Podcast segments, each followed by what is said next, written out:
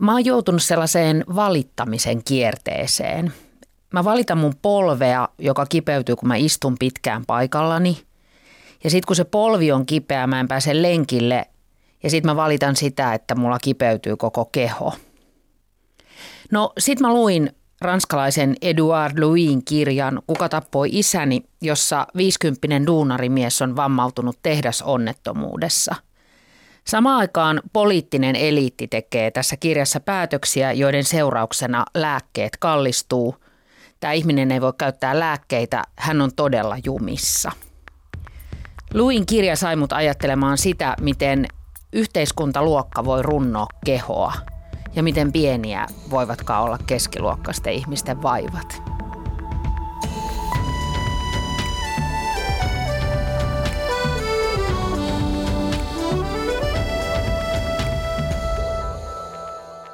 Tervetuloa lukupiiri Tulustoit Kylmälään. Mä oon Anna Tulusto.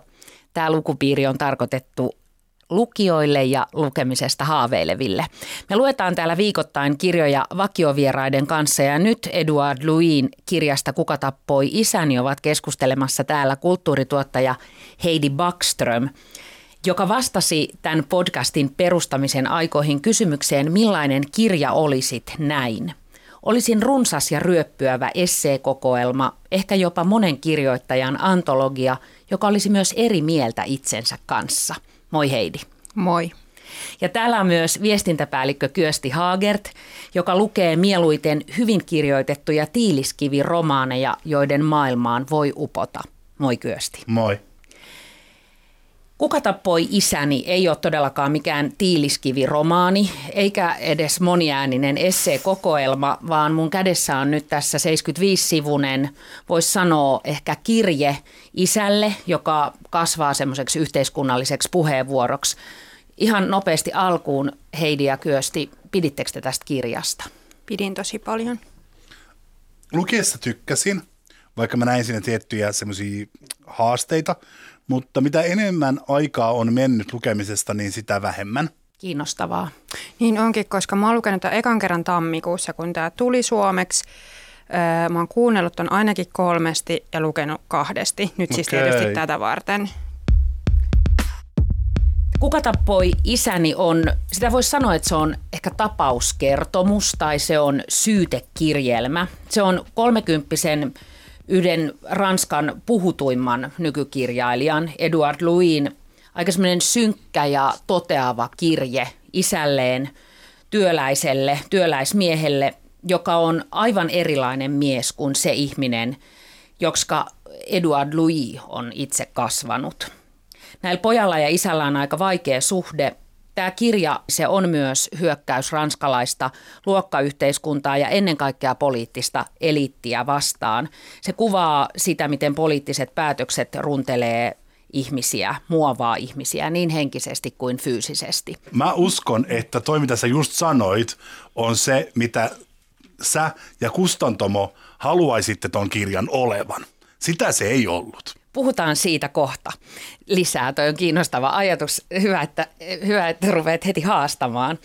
Tämä Kuka tappoi isäni on Louin alle kymmenen vuotta kestäneen kirjailijan uran viides kirja, kolmas suomennettu kirja. Ja nämä kirjat on suomentanut Lotta Toivanen. Huikea kääntäjä. Huikea kääntäjä, mä oon ihan samaa mieltä. Tämän kirjan isä on kasvanut mieheksi yhteisössä, jossa ihannoidaan semmoista, niin kuin, voisi sanoa ehkä raakaa miehuutta. Nykyään sanotaan myrkyllistä, toksista maskuliinisuutta. Viisikymppisenä hän on jo raskaan fyysisen työn ja viinan loppuun kuluttama ja hänellä on poika, joka puhuu jo lapsena jotenkin semmoisella tyttömäisellä äänellä ja tanssii huoneessaan diskoa. Pitää olla miehinen, ei saa käyttäytyä niin kuin tyttö, ei saa olla homo on isän ajatus, ainakin tämän pojan tulkinnan mukaan. Tunnistatteko te tällaisen miehen? Kyösti, nyt ehkä sä saat sanoa, jos sä halusit heti haastaa sitä, miten mä esittelin tätä kirjaa. Ehdottomasti tunnistan tuon mieskuvan siinä, mikä siinä kirjassa on, ja mun mielestä se tavoittaa sen tosi hyvin. Muistan, kun mä juttelin joskus tästä kirjasta ja tämän varsinaisesti tästä kirjailijan kirjoista ehkä ylipäänsä mm. yhden mun kaverin kanssa. Ja sit se oli tosi yllättynyt siitä, että miten ranskalaiset miehet voi olla tolla tavalla maskuliinisia. Mm. Ja sitten jotenkin se keskustelu ää, ryöppys ja sitten se jotenkin, niin me tultiin myös siinä, tai niin hän tuli myös siinä tuloksessa, että hän ei myöskään niin osaa nähdä ruotsalaisia miehiä silleen miehekkäinä, niin kuin silleen suomalaiset äijät on.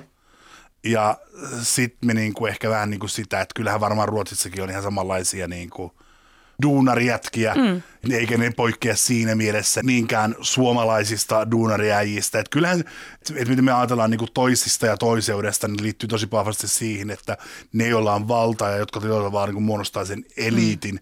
Niin ne on niitä ihmisiä, jotka näkyy ja joiden tarinoita kerrotaan yleensä. Että samalla lailla, kun jos lukee, miettii vaikka suomalaista kaunokirjallisuutta ja siinä, että minkälaisia niin kuin mieskuvia siellä on tarinoista, vaikka jotka sijoittuu tämän päivän Helsinkiin, mm. niin aika kaukana ää, niin kuin semmoinen duunari, perinteiset duunariäijät on niistä tarinoista. Mm, pitää mennä aika kauas jotenkin pitemmälle historiaan ja kirjallisuuteen, että löytää näitä Luin isän kaltaisia tyyppejä. Mutta mitä sä Heidi ajattelit? Oliko tämä isän hahmo sulle jotenkin tunnistettava mies? Joo, toki, kyllä. Mä en miettinyt jotenkin stereotyyppisiä mieskuvia, joita nämä molemmat tietyllä tapaa on, jos niitä, tai sitä niin kuin vielä pingotetaan. Isä ja poika. Isä ja poika. Niin kuin mä ajattelen, että stereotypiat, ne pohjaa aina todellisuuteen, mm. ja sitten, että miten niitä vaan venytetään vaikka taiteen käyttöön, on sitten niin toinen kysymys. Kyllähän ehkä niin kuin Eduard on tietyllä tavalla tutumpi hahmo meille. Että meidän kaveriporukasta varmaan kaikkien meidän kaveriporukoista löytyy tällaisia henkilöitä. Ja jotenkin, miten kun mä luin, niin musta tuntui niin kuin tutulle, mutta ei se isäkään tuntunut musta kaukaiselle. Mutta se, mikä mua ehkä niin kuin ärsytti – tässä kirjoitustavassa, ja tämä on musta hirveän tyypillinen tällaisille niin kuin fillarikommunisteille, niin on se, että siinä ei oikeastaan, vaikka se oli kirje isälle, mm. niin ei se oikeasti ollut siis suunnattu sille isälle, vaan meille, samanmielisille lukijoille. Että jos hän kokee niin lapsuudessaan, että, että hänen isänsä ei nähnyt häntä, eikä kohdannut häntä, niin ei tämäkään kirje ollut isälle isää nähnyt. Tässä on siis pakko sanoa itse asiassa, että eihän tämä kirja esimerkiksi ala niin, että tämä kirja itse kertoisi olevansa kirje. Se on, se on totta, että se on meidän, meidän tota, tulkintaa. Tämä on omistettu Xavier Dolanille, niin, joka on joka ranskalaiskanalainen, äh, siis kanalan ranskalainen elokuvaohjaaja, Kyllä. joka on tullut hyvin tunnetuksi äh, esimerkiksi elokuvasta, elokuvassa, jossa hän joka käsittelee hänen äitisuhdettaan ja vanhemmuuden suhteitaan ja epätointua rakkautta ja, ja ja mä itse asiassa ajattelin, me voidaan puhua tästä ehkä myöhemmin, mutta mä ajattelin, että ne, ne teokset on myöskin osittain sisarteoksia. Mutta, mutta kyllä mä, mä, mä ostan, niin kuin ärsyttävästi sanotaan sen, että ehkä tämä, tämä ei ole kirje ja, ja mä tajun, mitä sä tarkoitat sillä, että, että Louis ehkä puhuu kaltaisilleen, joita varmasti meidän ystäväpiirissä, meidän kaltaisten, keskiluokkaisten, enemmän tai vähemmän kulttuurin kanssa tekemisessä olevien ihmisten ystäväpiirissä on enemmän, mutta ei mun tarvii sanoa kuin yksi sukupolvi tonne, tonne niin kuin aikaisempaan, niin kyllä mä löydän sieltä jo heti näitä isän kaltaisia hahmoja. Mä luin tätä jotenkin itse tosi paljon itse asiassa niin kuin kuvauksena sukupolvien ketjun katkeamisesta. Jotenkin siitä, että tämä kirja kuvaa ranskalaista köyhällistöä. Melkein kaikki tämän, tämän isän kaltaiset ikäiset ihmiset on duunissa samassa tehtaassa ja ne normit on jotenkin tosi maskuliinisia. Ja, ja koulusivistystä, joka saattaisi mahdollistaa luokkanousun, niin ei, ei Eduard Louin mukaan niissä piireissä arvosteta. Ja sitten on tämä poika, joka on ihan erilainen, eli siinä jotenkin tällainen niin kuin luokkaan ja, ja, ja sukupolveen liittyminen on katkennut. Mm. Tässä kirjassahan viitataan myös esimerkiksi isän menneisyyteen, joka on hyvin samanlainen kuin se, miten hän elää miehenä nyt mm. maailmassa. Paitsi isällä oli niin villit vuodet siellä Etelä-Ranskassa. Niin, mutta Mut luitteko te tätä ylipäätään näin? Luin, luin niin. myös. Mutta mä ajattelen niin kuin näin, siitä mitä sä sanoit, niin ei tämä mun mielestä, taisi voinut olla kertomus Valkeakoskelta, mm. taisi voinut olla kertomus Anjalan koskelta, taisi voinut olla niin kuin kertomus ihan mistä tahansa EUn jäsenmaasta, jossa kuvataan taantuvien teollisuuspaikkakuntien ää, duuna, niin kuin alemman, alempaa duunariluokkaa ja niiden miesten niin kuin kamppailua ja taistelua tämän päivän maailmassa. Olisi voinut olla keskilännestä USAsta just niitä miehiä, jotka kokee, että tämä maailma ei ole enää heitä varten ja heiltä on viety ja he on hirveän pettyneitä. Musta oli hyvin universaali tarina. Mm. Samaa mieltä, joo, näin itse paperitehdas-paikkakuntien Siimeksestä, en, en samankokoisesta paikasta, en edes sieltä Anjalankosken kokoisesta, mutta mä jään nyt miettimään tätä teidän kirjeasiaa. Mm. Mä huomaan, mä aloin heti selaamaan, että mistä te puhutte, että mikä ihmeen kirje. Takakannessa lukee, että tämä on kirje isälle. Aa, mä, en, niin kuin, mä en lukenut sitä, kun mä luin sen Joo, Näin mutta mä en lukenut sitä mä en sitten taas ollut missään vaiheessa ajatellut, että olisi ikään kuin vaikka tässä puhutellaan, musta se oli vain yksi niin kuin kaunokirjallinen keino tuoda lähemmäs tai jotenkin terävöittää sitä, mutta en mä ajatellut, että hän on kirjoittanut tätä varsinaisesti sille isälleen. Mm, mielenkiintoista, koska tämä ehkä myös vaikuttaa jotenkin tähän lukutapaan. Mm. Toi mitä Anna sanoi siitä sukupolvien ketjun katkeamisesta – Niistäkin meidän nyt tähän, poht- siksi mä oon täällä aivan hiljaa, pohdiskelen, Ajatteleminen että on sallittua. Kiva, kiitos. Tota, kun useinhan me puhutaan sukupolvien ketjun katkeamisesta niin, että se on jotain, joka tapahtuu väistämättä, tai joku, joku semmoinen tapahtuu niin iso yhteiskunnallinen muutos, että se katkeaa. Mm. Mutta tässä se katkaistaan, koska kuten Kyösti juuri kuvasi, niin se on edelleen ihan olemassa oleva. Että varmaan tämä kylä, niin edelleen ne te, se tehdas siellä painaa ja se niin kuin, ö, mieskuva mm. on olemassa. Että Edwardhan sen niin kuin itse, itse katkaisee. katkaisee. Niin. Tämmöisiä ajatuksia mm. mulle nyt tuli Paitsi tässä. mun mielestä se ei katkaise itse sitä, vaan niin kun, mä en itse usko tähän, koska mä en usko fatalismiin – äh, mihinkään tällaiseen ajatukseen siitä, että on joku kohtalo. Mutta Eduardhan ei itse katkaise tätä, vaan niin kuin se katkaistaan hänen puolestaan. Siitä, koska hän ei sovellu, eikä mm. sovi, sovi joukkoon. Mm, hän haluaisi mm. olla osa sitä porukkaa. Ja sehän yrittää, mikä on niin kuin tosi yleistä, niin kuin passa in, eli niin kuin sopeutua. Ja tästä itse asiassa Eduard Louis kirjoittaa enemmän – aikaisemmissa mm. kirjoissa, mm. esimerkiksi esikoiskirjassa ei enää edi tai jotenkin se, se, ne kirjat vievät Mulla tähän. Ehkä vähän niin kuin... Kyllä, tämä, tämä kirja, tämä Kuka tappoi isäni, muuten ilman kysymysmerkkiä, niin tämä keskittyy enemmän tähän niin kuin siihen, mitä hän ajattelee, minä hän näkee isänsä. Mm. Mäkin alan nyt niin kuin katua syvästi sitä, että mä sanoin, että tämä olisi kirje, koska mä oon selvästi takakanssitekstin vanki, vaikka ei koskaan saisi näin olla.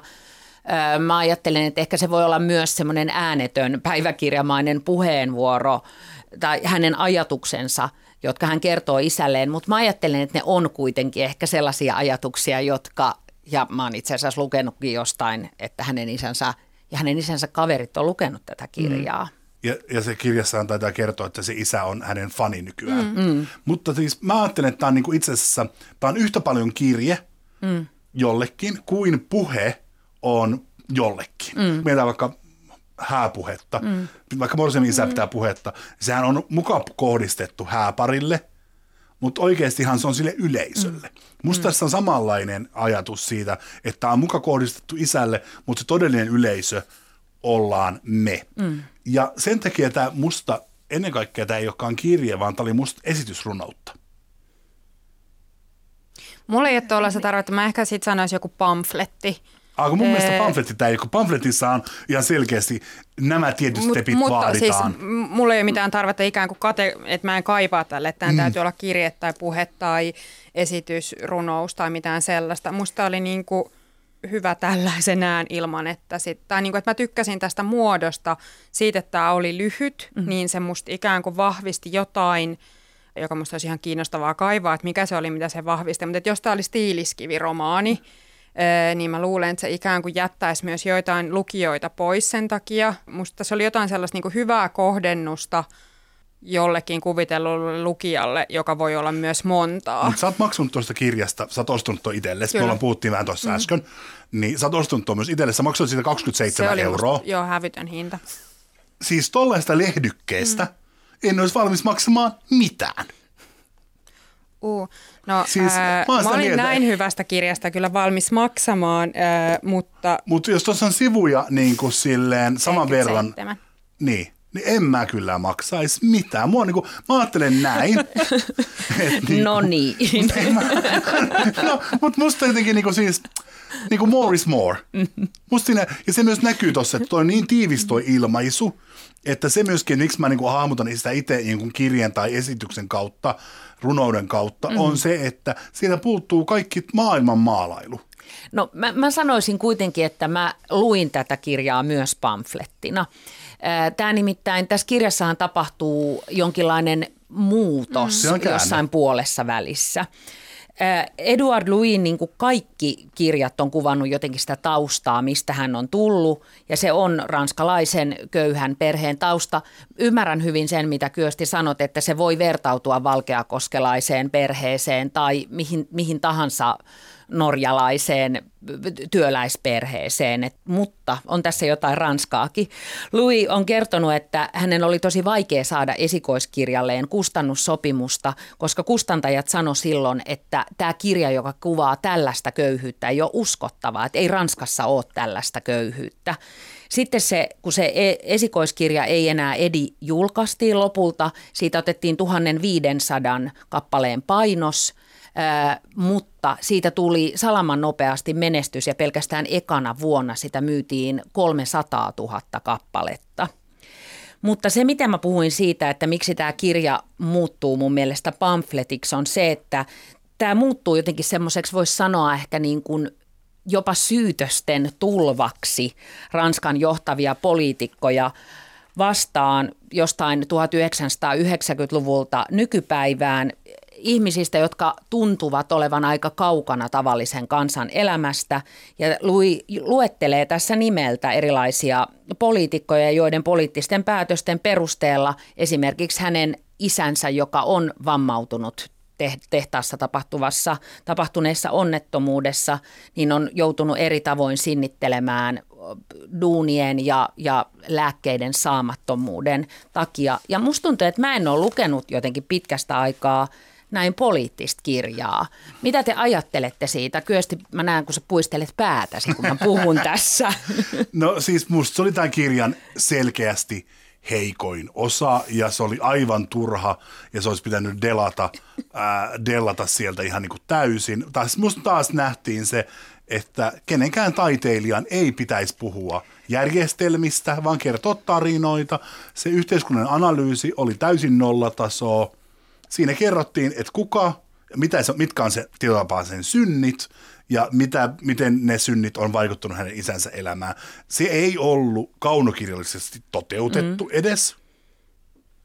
Musta se ei ollut puettu tarinaa, vaan se oli ihan niin kuin puhdas listaus. Mä oon kyllä vähän eri mieltä nyt sun kanssa. Ehdottomassa mm, olla. Ja mä tuon tähän nyt sen, että kun tämä oli sitä sinuttelua, mm. niin nyt ehkä tämä mun havainto syntyy tässä se sinuttelu alkaa saamaan sen kaikupohjan, kun se sanoo, että Emmanuel Macron vie ruoan sinun suustasi, mm. jolloin se kohdistuu siihen pieneen ihmiseen, joka se isä ei ole enää se isä. Mutta vaan... ei siinäkään se ole kohdistettu sille isälle. Ei olekaan, ei, ei, ei, ei olekaan, mm. vaan nimenomaan se isä muuttuu kuvaksi siitä kenestä tahansa köyhästä, jolta Emmanuel mm. Macron tai whoever mm. tässä luetellaankaan vie sen jotain, niin siinä mielessä se sinuttelu, joka on aika harvinaista e, ehkä kaunokirjallisuudessa ja tuo sen kirjemäisyyden mm. ilmeisesti sitten siihen tekstiin, niin musta löytää sen syynsä. Mä en lukenutkaan tätä kirjaa tiiliskivi-romaanina, koska tämä ei todellakaan selta ihan fyysisesti kädessäkään heti näytä. Ja, ja mulle jotenkin se selkeä käännös, joka oikeastaan taitaa tapahtua jossain puolivälissä tätä kirjaa, jolloin tämä muuttuu näiden, tai tavallaan tämmöiseksi syytekirjelmäksi poliitikkoja kohtaan. Mä oon koko ajan muuten tätä kirje-sanan jotenkin mm. niin kuin kimpussa tässä. Niin mä, mä, mä tässä muodossa, mitä tämä kirja on, niin mä hyväksyin sen – tämä ei yritä olla mikään talouspoliittinen analyysi. Tämähän on niin kuin täynnä tunnetta tämä kirja. Mm, mm. Ja, ja sen takia mut, mä niin kuin Mutta hy- se ei antaudu mun sen. mielestä tunteelle. Jos se antautuisi, niin se olisi mahtavaa, se olisi kaunokirjallisuutta. Mm. Mutta tuossa, mikä on mun mielestä hyvin tyypillistä vasemmistotaiteilijoille, niin muuten menee sillä tu, niin kuin tunteella ja sillä taiteella, mutta sitten kun alkaa puhumaan asiasta, niin ne yrittää leikkiä niin kuin hois tieteilijöitä. Mä luin sen ihan eri tavalla. Musta Mä... on, niin kuin, tää raivo, tämä hakee sitä raivoa, Uh, ja mikä tulee sitten siihen ei enää se, se ei pysty sanomaan, että, että niin kuin vaikka Emmanuel Macron sä oot mulkku. mulkku, enkä hän sanoa itsestä mm. sanaa, mutta niin kuin, vaan se sanoi, että tämä ja tämä asian kohta, niin saanen huomauttaa ja jättää pöytäkirjaan eriävän mielipiteen. Eri mieltä, mutta ei se mitään. Mitähän mä olin sanomassa? Niin, että, että siinä kirjassa on raivoa. Mäkin Musta luin on niin siitä tosi raivoa. paljon raivoa, ja, mutta se lähtee ja se on raivoon niin kuin, tunne. Todellakin, ja musta tämä lähtee siitä ei enää edi-asiasta, musta siis niin kuin, äh, Eli esikoiskirjasta. esikoisromaanista, joka oli tosi vahva syytös sinne perheeseen, mm. että minä, minut on kasvatettu, minut on niin kuin jotenkin väärin tai no joo, lukekaa se kirja, se on kiinnostava. Ja tää, niin kuin, tässä tapahtuu hieno kasvu, jota mä en ole vaikka kovin montaa kertaa, mulle ei tule yhtään esimerkkiä mieleen, että mä olisin saanut kasvaa jonkun romaanikirjailijan tai kirjailijan kanssa teos teokselta kohti sitä, että tässä se löytää jonkunlaisen rakkauden ehkä sitä isää kohtaan, mutta se rakkaus onkin erilaista kuin mihin meidät myös kasvatetaan ja että se viha, joka siinä ei enää edissä oli sitä ää, isää ää, ja jotenkin toksista maskuliinisuutta kohtaan ja niin kuin tätä kaikkea, niin yhtäkkiä löytääkin paikkaansa rakenteista ja vaikka siitä Macronista. Mm. Mä oon sitä mieltä, että tämä on sen paras kirja heittämällä minkä mä oon lukenut. Mä oon lukenut siis kolme, ää, eli se väkivallan historia on tullut tän ja sitten sen ei enää väli, jäl, ää, välissä. Tämä oli ehdottomasti paras niistä kirjoista. Mä oon tykännyt kaikista, että mutta mä oon niinku aika kriittinen, mä, oon niinku, mä en ole kriittinen tätä kirjaa kohtaa, vaan pikemminkin siitä, sitä kohtaa, kuinka te olette lukenut sen. Te olette mun mielestä väärässä, ei niinkään Eduard. Mikä, mikä sun mielestä äh, tässä kirjassa oli se, miten se olisi pitänyt lukea? Musta olisi pitänyt lukea, että okei, että tämä on niin kuin, Mut tuli mieleen, että mä oon niin nähnyt ää, Niko Haalikaisen semmoisen yhden esitysrunoteoksen, ja tämä oli mun mielestä hyvin samanlainen. Mä olisin voinut kuvitella, että tämä on hyvin samanlainen, että se lukee kännykän näytöltä ja taustalla pauhaa ambivalentti teknomusiikki. Missä tämä niinku onnistui mun mielestä tosi hyvin, oli se, että et jokaisella meillä varmaan on niinku semmoisia tiettyjä asioita, joista me ollaan niinku ärsyntyneitä tai, tai koetaan, että meidän vanhemmat ei hoitanut ehkä hirveän hyvin. Tai meillä on niinku tiettyjä kipupisteitä me omien vanhempien kanssa, joista me ollaan niinku vähän silleen, että no mitis tää, miksi mä huomaan, että mä jut, jos mä juttelen meidän mutsin kanssa, niin ei tarvitse kuin muutama tietty juttu, niin me palataan niinku samalle jutulle, mistä mä oon hänen kanssaan keskustellut aika nuoresta alkaen. Mutta sitten kuitenkin niin kuin se samalla se lämpö ja rakkaus sitä omaa mm. vanhempaa kohtaan. Ja musta tämän niin kuin kompleksisen, jopa dualistisen ää, näkemyksen se pystyy mun mielestä synnyttää sinne kirjaan ilman, että se underla, niin kuin alleviivaa sitä Mä oon ihan samaa mieltä. Eikö mä just sanonut näin? Mm. Mä oon ihan samaa mieltä. Mutta silti mä, me luettiin mä, väärin niin, täällä. Mä, mä en tiennyt myöskään, että taideteosta voi lukea jotenkin tietyllä tapaa oikein. No, kaikkihan ei siihen pysty. Mä, mä, mä, mä, mä ajattelen nimenomaan tästä kirjasta, joka tässä ehkä oli se, miksi se jäi jopa niin kuin vaivaamaan ja miksi mä halusin palata siihen uudestaan toisen kerran ja Heidi näköjään niin kuin monia kertoja, niin oli juuri itse asiassa toi, mistä sä mm. puhut. Että et, et se, mitä sille ihmiselle, tälle kertojalle, eli Eduard Louisille, tapahtuu sen kirjan aikana, ihan alkusivuilla hän jotenkin ilmoittaa isälleen, että lapsena hän toivoi, että sä olisit aina poissa. Ja mitä pitemmälle se kirja myös näihin poliitikkoihin kohdistuneiden syytösten niin kuin kautta kulkee kohti loppuaan, jota en halua tässä täysin paljastaa, koska se tuntuu se loppu myös lukijasta joltain, niin, niin sitä enemmän hän mun mielestä ehkä todistaa just sitä, mitä sä Kyösti puhuit tuossa. Mm. Mm. Mä jotenkin ajattelin, että tämä oli siinä mielessä niin kuin tämä herkullinen tämä kirja. Tämä on musta semmoinen, niin kuin, että tämä, mun mielestä kaikki mitä tässä kirjassa tapahtuu, niin se voisi musta kertoa, mm. koska se ei ole oleellista tämän kirjan ka- kannalta, että mitä tässä tapahtuu, vaan nimenomaan se, että miten se kertoo sen. Ja mä ajattelen, että tämä kirja on, mä taisin, me vähän vaihdettiin tästä jotain ajatuksia ennakkoon, niin, niin mä en muista sanoinko siinä, mutta tämä kirja on jotenkin toteava. Mm. Tämä on jotenkin lakoninen ja toteava siitä raivosta ja huudosta huolimatta, mutta miten se ker- tote- kertoo ne asiat. On, siinä on jotain semmoista Mut... toteavaa, mutta musta tuntuu, että sen takia se synnytti esimerkiksi mussa lukijana aika voimakkaan tunteen mä uskon, että se johtuu mm. siitä, kun mä itse, mä oon sun kanssa samaa mieltä, mutta mä uskon, että se johtuu siitä, kun tässä on aika vähän kuvailua. Tämä on aika vähän kaunokirjallinen. Mm. Onko? Ehkä mulla on ollut vaan jotenkin tosi, ehkä se on jäänyt sieltä jostain ei enää edistä, että mulla oli tosi voimakas kuva siitä, miltä siellä näyttää, miltä sieltä kuulostaa, uh, miltä se jotenkin tuntuu no, se köyhyys. Mä sanoin, että se, se ei ole kertomuksellinen.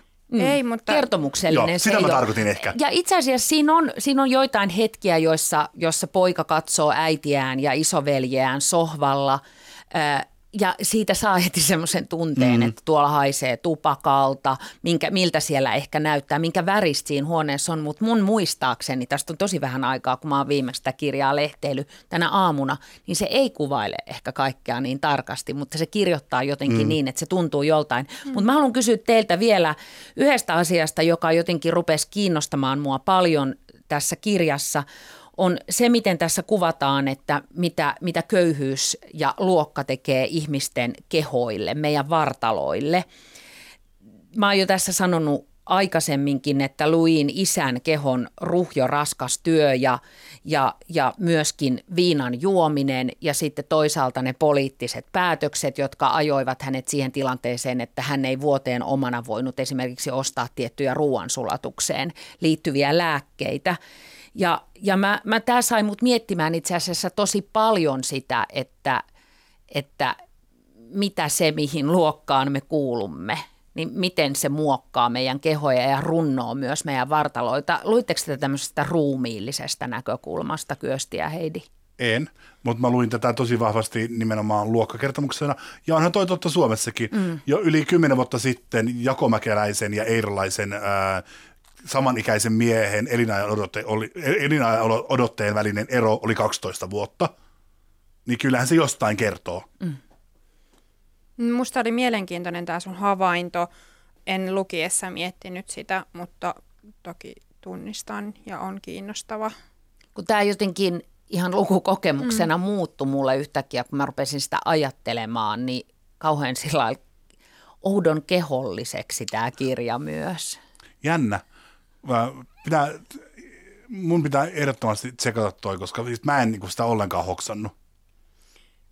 Mä siis tunnistan itse du- duunariperheen lapsena myös sen, että kuinka mun isäpuoli siis äh, teki paljon lattialaatoitusta ja hänen oli pakko vaihtaa ammattia jossain kohtaa, kun polvet ei mm. enää kestä. Mm. Niin siis tunnistan tämän sitä kautta, mutta huomaan, etten sitä siinä lukiessa ikään kuin se ei noussut mm asiaksi. Joo, mä ajattelin kanssa ehkä enemmän kuin, niin kuin yhteiskunnallisena kuvailuna kuin, mm. niin kuin kehollisuutena mm. tai ruumiillisuutena.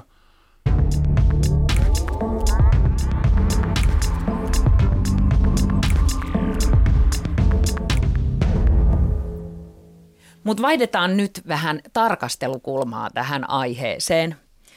Eduard Louin kaikki viisi kirjaa, joista siis on ilmestynyt todellakin suomeksi nyt kolme. Neljäs tulee muuten syksyllä, joka kertoo sitten hänen äidistään. Yes. Niin ne on jotenkin sellaisia viiltoja perheeseen. Ja sitä kautta sitten ehkä koko yhteiskuntaan. Louis on itse sanonut uskovansa, että mitä tarkemmin hän pureutuu yksityiseen, sitä enemmän hän pystyy kertomaan yhteiskunnasta. Mutta mihin muihin teoksiin Heidi ja Kyösti tämän Kuka tappoi isäni lukeminen teidät ajatuksellisesti vei? Mitä kirjoja ne nosti mieleen tai mitä taideteoksia tai mitä tahansa teoksia? No mä aloitan siitä, mikä sit mä kauheasti kaivoin, että mulla on joku mielessä, joka on tosi läheltä. Ja tuossa bussimatkalla tänne muistin, että Katja Raunio, kirjailija, kirjoitti viime vuoden loppupuolen Longplayhin – pitkän esseen, tai joo, essee se oli mm-hmm. muodoltaan, köyhän perheen lapsi, joka ikään kuin on suomalainen vastinpari. Luin tuotannolle ehkä laajemminkin tai tällä niin kuin lapsinäkökulmasta kerrotulle köyh- no, köyhyyttä käsitteleviin teoksiin. Suosittelen sitä lämmöllä. Muistaaks mä oikein, että se on sellainen essee, joka käsittelee niin 90-luvun mm. laman jälkiä? Tai Raunio kertoo siinä oman, oman perheensä yksinhuoltaja äidin ja it, itsensä ja siskonsa köyhyydestä. Mutta ei niinku lamatarinana pelkästään, Just vaan niin. siitä, että niinku kouriin tuntuvasti millaista on olla köyhä Joo. Suomessa, jossa myöskin ajatellaan, että Suomessa ei kukaan näe nälkää, mikä ei ollut silloin totta eikä ole nytkään totta. Mitä sulle tuli Kyösti mieleen? No mä mainitsinkin tuossa tuon Niko Hallikaisen ja nimenomaan ehkä niin kuin hänen esitysrunonsa paremminkin kuin hänen romaninsa Kanjoni. Mutta niin kuin mun mielestä tämä kirja muistutti myöskin Ocean Wongin lyhyt maalien loistometeosta, jota, joissa niin kuin lop, tämän kirjan loppusanoissa Louis kiittääkin Wongia inspiraatiosta. Mm, Sitten mulle tuli mieleen myös tämä Runevar-palkitun Quintran. Tranin ää, Varjo ja viileys, ää, jota käsiteltiin lukupiirissä pari jaksoa sitten. Et ne niin kuin, tuli mieleen. Ja sitten tosiaan niin tuossa kirja on omistettu Isavia Dolanille, niin myöskin hänen muutama leffansa tuli mieleen. Et mun mielestä mä niin kuin, että jos olisi kirjahylly tai silleen, tai palapeli, niin mä todellakin tiedän, että mihin tämä kuuluu. Mm. Mulle tuli mieleen itse asiassa muutaman mutkan kautta aika ilmeinenkin. Eh, ja, ja ehkä nyt kun sä puhuit tuosta Katja Raunion artikkelista, Heidi, niin, niin saat kiinni. Mulle tuli mieleen Iida Rauman romaani Hävitystapauskertomus, mm. joka kertoo kouluväkivallasta, mutta itse asiassa se kertoo myös 90-luvun äh, laman, lama-ajan lapsuudesta ja, ja siinä kirjassa on tämmöinen niin kuin semmoinenkin taso, jossa Iida Rauma jotenkin näyttää, että mit, miten päätökset vaikuttaa, miten poliittiset mm. päätökset vaikuttaa ihmisten elämään. Rauma on tämän viikon torstaina, eli 5. toukokuuta, meidän lukupiirin järjestämässä verkkolukupiirissä vieraana ja siellä voi keskustella sitten Iida Rauman kanssa tästä kirjasta ja sen kirjoittamisesta. Tuliko sinulle Heidi mieleen jotain muita teoksia ton, ton artikkelin lisäksi tai ton esseen lisäksi? Sitten mä mietin äh, sitä Joonatan Tolan Punainen planeetta, jota käsiteltiin viime jaksossa tai lähijaksoissa. Ehkä just siitä lapsuuden ja sen, mitä se tuottaa ja se isä-poikasuhde. Mutta sitten jotenkin mä jäin miettimään, kun Kyösti Kyösti puhui siitä niin kuin poliittisuuden tasosta, niin mä haluaisin sanoa myös, että kaikkien kannattaisi katsoa Politiikka Suomi-areenasta, koska taiteen tehtävä ei ole, niin kuin, että silloin toiset, to, toiset tehtävät, vaikka käsitellä politiikkaa, niin sitten taas Politiikka Suomi voi olla semmoinen niin välimaasto, että jos kaipaa jotenkin – ymmärrystä rakenteista ja siitä, että miten ne rakenteet toimii, niin siinä musta tulee myös ikään kuin se pieni ihminen toisinaan myös esiin ihan kiinnostavalla tavalla. Sitten mä itse haluaisin vielä sanoa, aina kun puhutaan mun mielestä lapsikertoista, mm. mitä tässäkin vähän oli, niin ei voi olla sellaista keskustelua, jossa ei mainita Laura Honkasalon Sinun lapsesi eivät ole sinun teosta, joka on mun mielestä siis kaikkien aikojen paras ja mulle itselleni todella, todella tärkeä ja rakas kirja, mikä on mun mielestä vähän hassua, koska mulla ei minkäänlaista sidettä 70-lukuun eikä vasemmistolaisuuteen lapsuudessa. Miten niin se Honkasalo niin tyylipuhja, puhtaan hienosti kuvaa ikäsopivasti sitä aikuisten maa, monimutkaista maailmaa sen lapsen kannalta, että miten se vanhempien maailma, että millaista se oli, niin miten se näyttäytyi lapselle. Mä oon lukenut aika vinonpinon kirjoja joissa on jonkinlainen lapsi ja kuvatellaan lapsen maailmaa, mutta mikään niistä ei ole lähelläkään Laura Honkasalon taitoa, kun, kun hän onnistuu siinä Sinun lapsi ei ole sinun kirjassa. Suosittelen lukemaan, jos lukenut. Mä haluan mainita vielä tämän Eduard Louis, Kuka tappoi isäni kirjan yhden, yhden synnyttämän assosiaation. Ja siinä ei ole ollenkaan lapsikertoja, vaan siinä on nelikymppinen aikuinen kertoja Titta K. Ja se on Marjo Niemen kirja Kuuleminen. Kuuleminen oli viimeksi Finlandia ehdokkaanakin. Hieno kirja. Siinä puhutaan suoraan. Ne on itse asiassa kirjeitä. Se kirja koostuu kahdeksasta kirjeestä. Ja, ja siinä puhutaan suoraan, siinä puhutaan myös luokasta. Se kirja on hauska. Luin kirja ei nyt varsinaisesti ollut hauska. Kaikkien kirjoja ei todellakaan tarvitse olla, mutta Marjo Niemen kirja on hauska. siinä on tämmöinen virke, että kuten tiedät, elämäni alkupuoli ei ollut kirjasivistyksestä turpea. Ja niin ei ollut kyllä Eduard Louin elämänkään alkupuoli, mutta siitä sitten tuli myöhemmin jotain sellaista. Kiitos Heidi ja Kyösti, olette super, kiitos. Ensi viikolla tässä podcastissa on käsittelyssä suomalainen luokkaromaan, joka on Hanna-Riikka Kuisman kerrostalo.